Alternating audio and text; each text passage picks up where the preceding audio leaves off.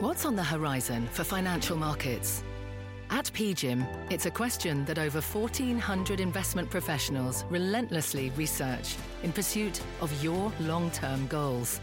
Specialised across asset classes, but united in collaboration, our teams provide global and local expertise.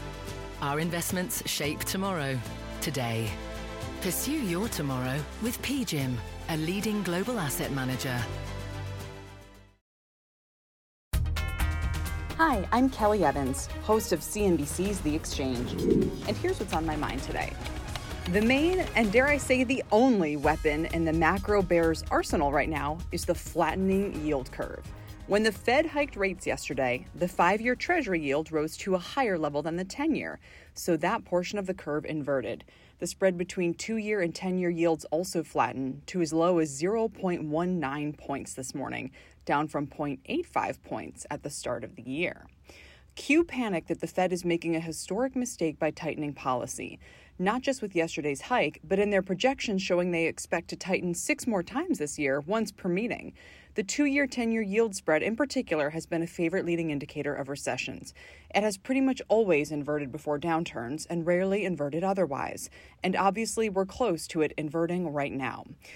Quote, the Fed has never tightened into such a maelstrom before a shooting war, a pandemic, a weak and wobbly stock market, and an incredibly flat curve, warned economist David Rosenberg in a client note this morning.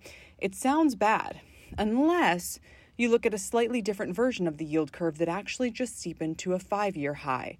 The same 10 year yield compared to the three month Treasury bills has the same predictive power and has widened to 1.75 points yesterday, the highest level since March 2017 count MKM chief economist and market strategist Michael Darda among those who are not taking any cues from curves based off of the two year yield right now. He says it's giving you a rate that incorporates market expectations over a two year period that have not occurred. If one insists on using this measure, we would recommend also watching the risk neutral curve, which is nowhere near inverting. It's why he prefers comparing the 10 year with the Fed's actual policy rate, the quote unquote Fed funds rate they just hiked yesterday to a range of a quarter to half a percent, or a close proxy for it, like three month Treasury bills, which are trading around 0.4% today. Again, that curve has steepened this year, a bullish sign, and is at its widest levels in five years.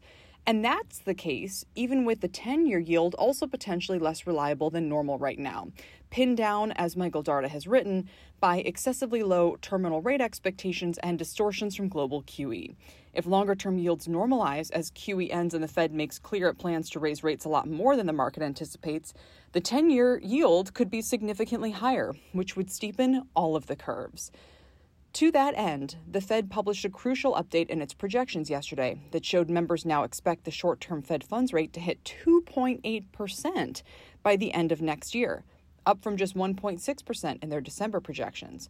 In just three months' time, in other words, as inflation has shot way higher than anyone at the Fed expected, the committee is signaling the need for almost 10 rate hikes by late next year, roughly twice as many as they previously thought necessary and yet the market either doesn't believe them or thinks we'll be in recession as a result. That's the only way you can explain the 10 year Treasury yielding just 2.15% this morning. Most people's knee jerk assumption is that the market must be right and recession is coming. The flip side view is that the market is using the wrong framework and rates will move higher as it becomes clear that the expansion isn't over and inflation isn't evaporating. Chair Powell tried to make this point in his press conference yesterday, noting that although the Fed trimmed its GDP forecast, the expansion is still very much intact. Quote, aggregate demand is currently strong, the labor market is also very strong. All signs are that this is a strong economy, indeed, one that will be able to flourish in the face of less accommodative monetary policy, he said. From that point of view, in fact, the Fed still isn't being aggressive enough.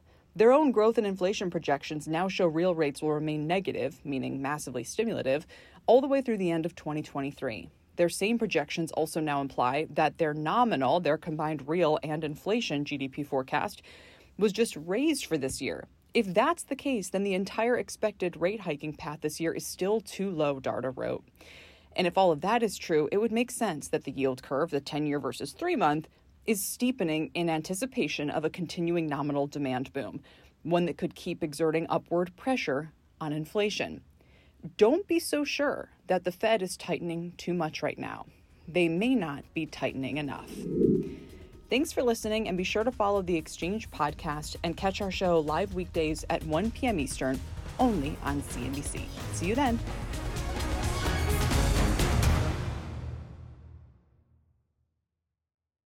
At Capella University, you'll get support from people who care about your success. From before you enroll to after you graduate, pursue your goals knowing help is available when you need it.